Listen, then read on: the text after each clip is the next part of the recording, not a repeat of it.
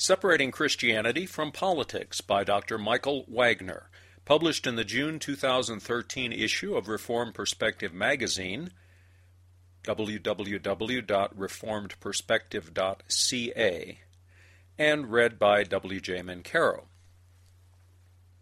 It wasn't the only reason, but it was the biggest. When abortion was legalized in Canada in 1969 and in the U.S. in 1973, North American Christians got heavily involved in politics, and as they did, they were criticized for violating the separation of church and state.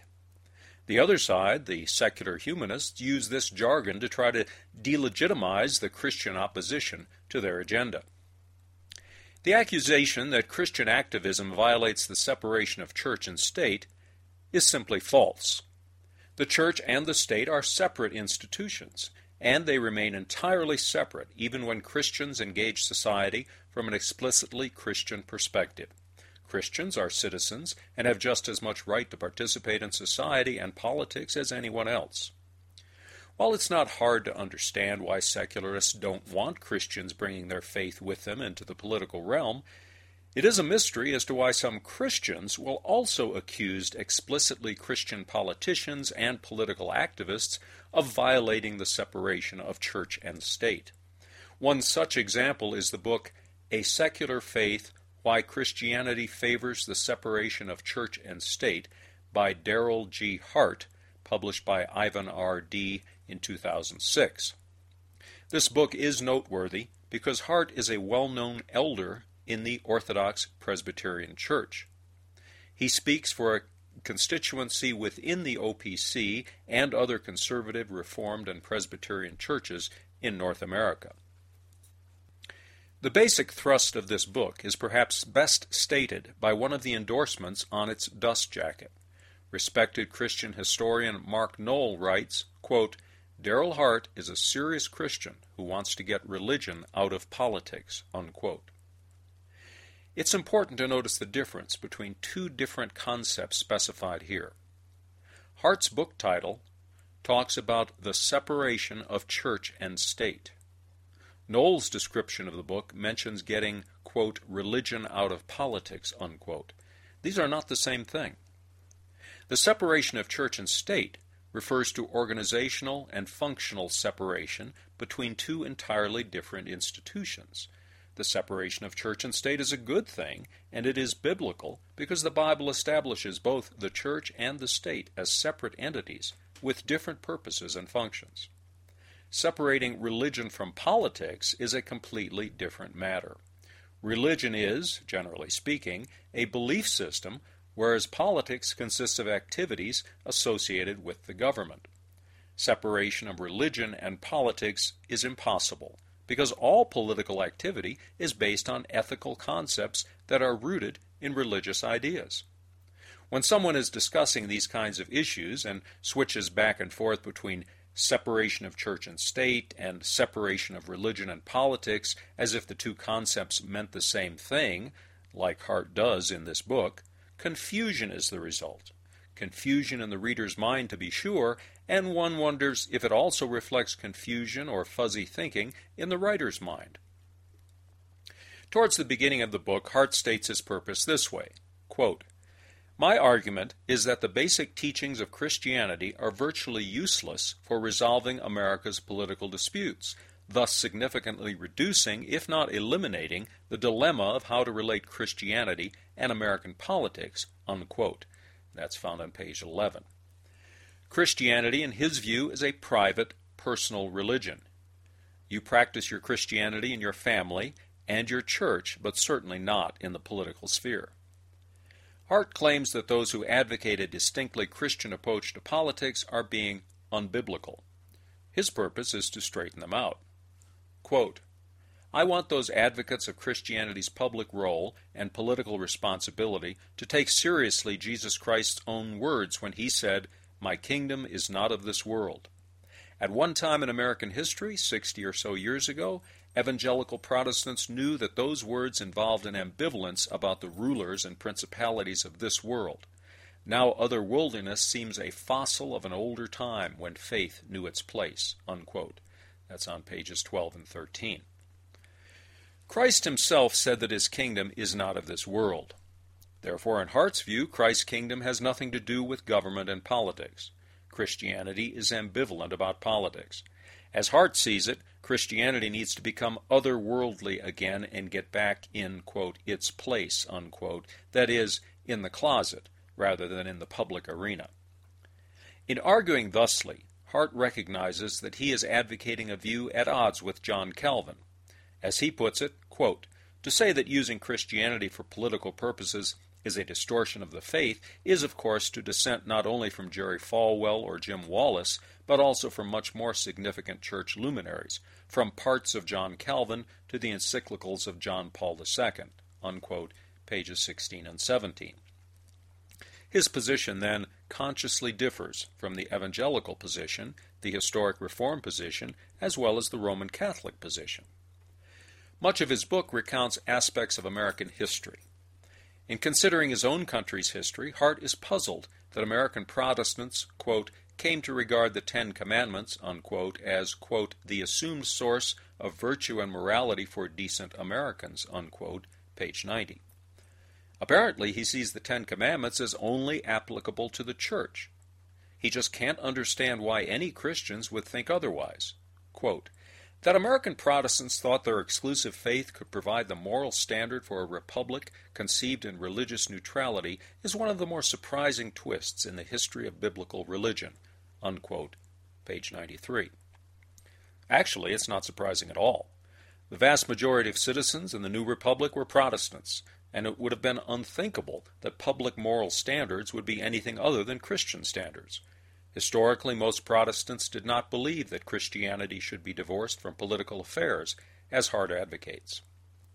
Hart believes that Protestant theology in the United States went wrong right from the start. The Puritan founders of America and their theological descendants, quote, repeated the errors of Christendom, unquote, page 38, by thinking that Christian ethical norms applied to government and society rather than just the church. These, quote, errors, unquote, were then perpetrated down through the country's history. American Protestant theology was fundamentally flawed because it saw an active role for Christians as Christians in the social and political affairs of the nation. In contrast to that, quote, flawed view, Hart warmly describes the perspective of a 19th century Presbyterian minister named Stuart Robinson. For Robinson, quote, the kingdom was narrowly religious, located ordinarily within the affairs and ministry of the church, the place where it was appropriate for citizens of the divine kingdom to confess that Jesus Christ is Lord. The civil realm, as such, was not a site of Christian activity and should not be. Unquote, page 118. In this respect, Robinson offered a corrective to the dominant view that Christianity was relevant to all of life, including public affairs. Hart points out that many Christians believe that Christ is Lord of all, and therefore he is also the Lord of government and politics. He brushes that argument aside. Quote, the all or nothing logic inherent in appeals to the lordship of Christ, Hart writes, fails to do justice to the reduced character of Christ's sovereignty in the Christian era. Unquote, page 230. In the Old Testament, Israel had a political as well as a spiritual component. In the New Testament, the church had an exclusively spiritual focus. Christ no longer carried any political authority. Quote, the lordship of Christ then was in the Christian era to be seen and employed within the institutional church. The state's affairs were to be rendered to the state, unquote, pages 230 and 231. Or, in other words, Christ rules the church, but not the state. He is not the Lord of the state. This may seem to diminish our view of Christianity, but Hart says just the opposite is true. The really important things are the specifically spiritual things, such as the forgiveness of sins and the promise of eternal life. This is what Christianity is really all about, and as a result, political activism detracts from the key message of Christianity. As he puts it, quote, the argument of this book is that using the Christian faith as the basis for culture or politics by seemingly make it so important actually trivializes Christianity. Unquote. Pages 251 and 252. So, in his view, he is actually defending biblical Christianity against a warped version of the faith, namely, a version of Christianity that sees it as applying to all areas of life rather than just the specifically spiritual matters that are most important. Quote, the question pursued in this book has been whether Christian inspired policy, arguments, or candidates are appropriate on Christian grounds. My conclusion is that such involvement is inappropriate because using Christianity for political ends fundamentally misconstrues the Christian religion. Unquote page 253. Hart is right about the priority of spiritual matters, of course. It is true that our individual relationship with God is much more important than political affairs. But his main point, that Christianity is basically irrelevant to government and politics, is simply wrong. Consider just one scripture passage, Romans 13, verses 1 through 7. In this passage, the civil ruler is said to be, quote, God's servant for your good, unquote. He is also, quote, an avenger who carries out God's wrath on the wrongdoer, unquote. Hart would, of course, agree with this, i.e., that the civil government is established by God. But here's the rub the civil ruler must distinguish between good and evil in order to carry out his duties. How will he know what is good and what is evil? As God's servant, he will need to look to the Word of God. Where else does God indicate what is good and what is evil? Therefore, if the civil ruler must look to the Bible to fulfill his God assigned task, Christianity is immediately relevant, essential, in fact, to government and politics. Hart's effort to divorce Christianity from government and politics comes crashing down. Another problem is Hart's support for quote, religious neutrality, unquote, in the public arena. Religious neutrality suggests that Christianity must play no role in politics and government. What does this mean for pressing issues like same sex marriage and abortion? What is the, quote, neutral position on same sex marriage? There is no such thing. Is allowing babies to be killed neutral? Or is forbidding them from being killed neutral? The idea of a position on abortion being neutral is absurd. Obviously, neutrality is impossible. In a book of over 250 pages on the role of Christianity in politics, Hart does not even discuss the issues of homosexual rights and abortion. My fear is that he avoids those issues because the so called neutral view looks a lot like the secular humanist view. In fact, Hart's whole argument that Christianity is a private affair that should be kept out of the public arena dovetails extremely well with the secular humanist position.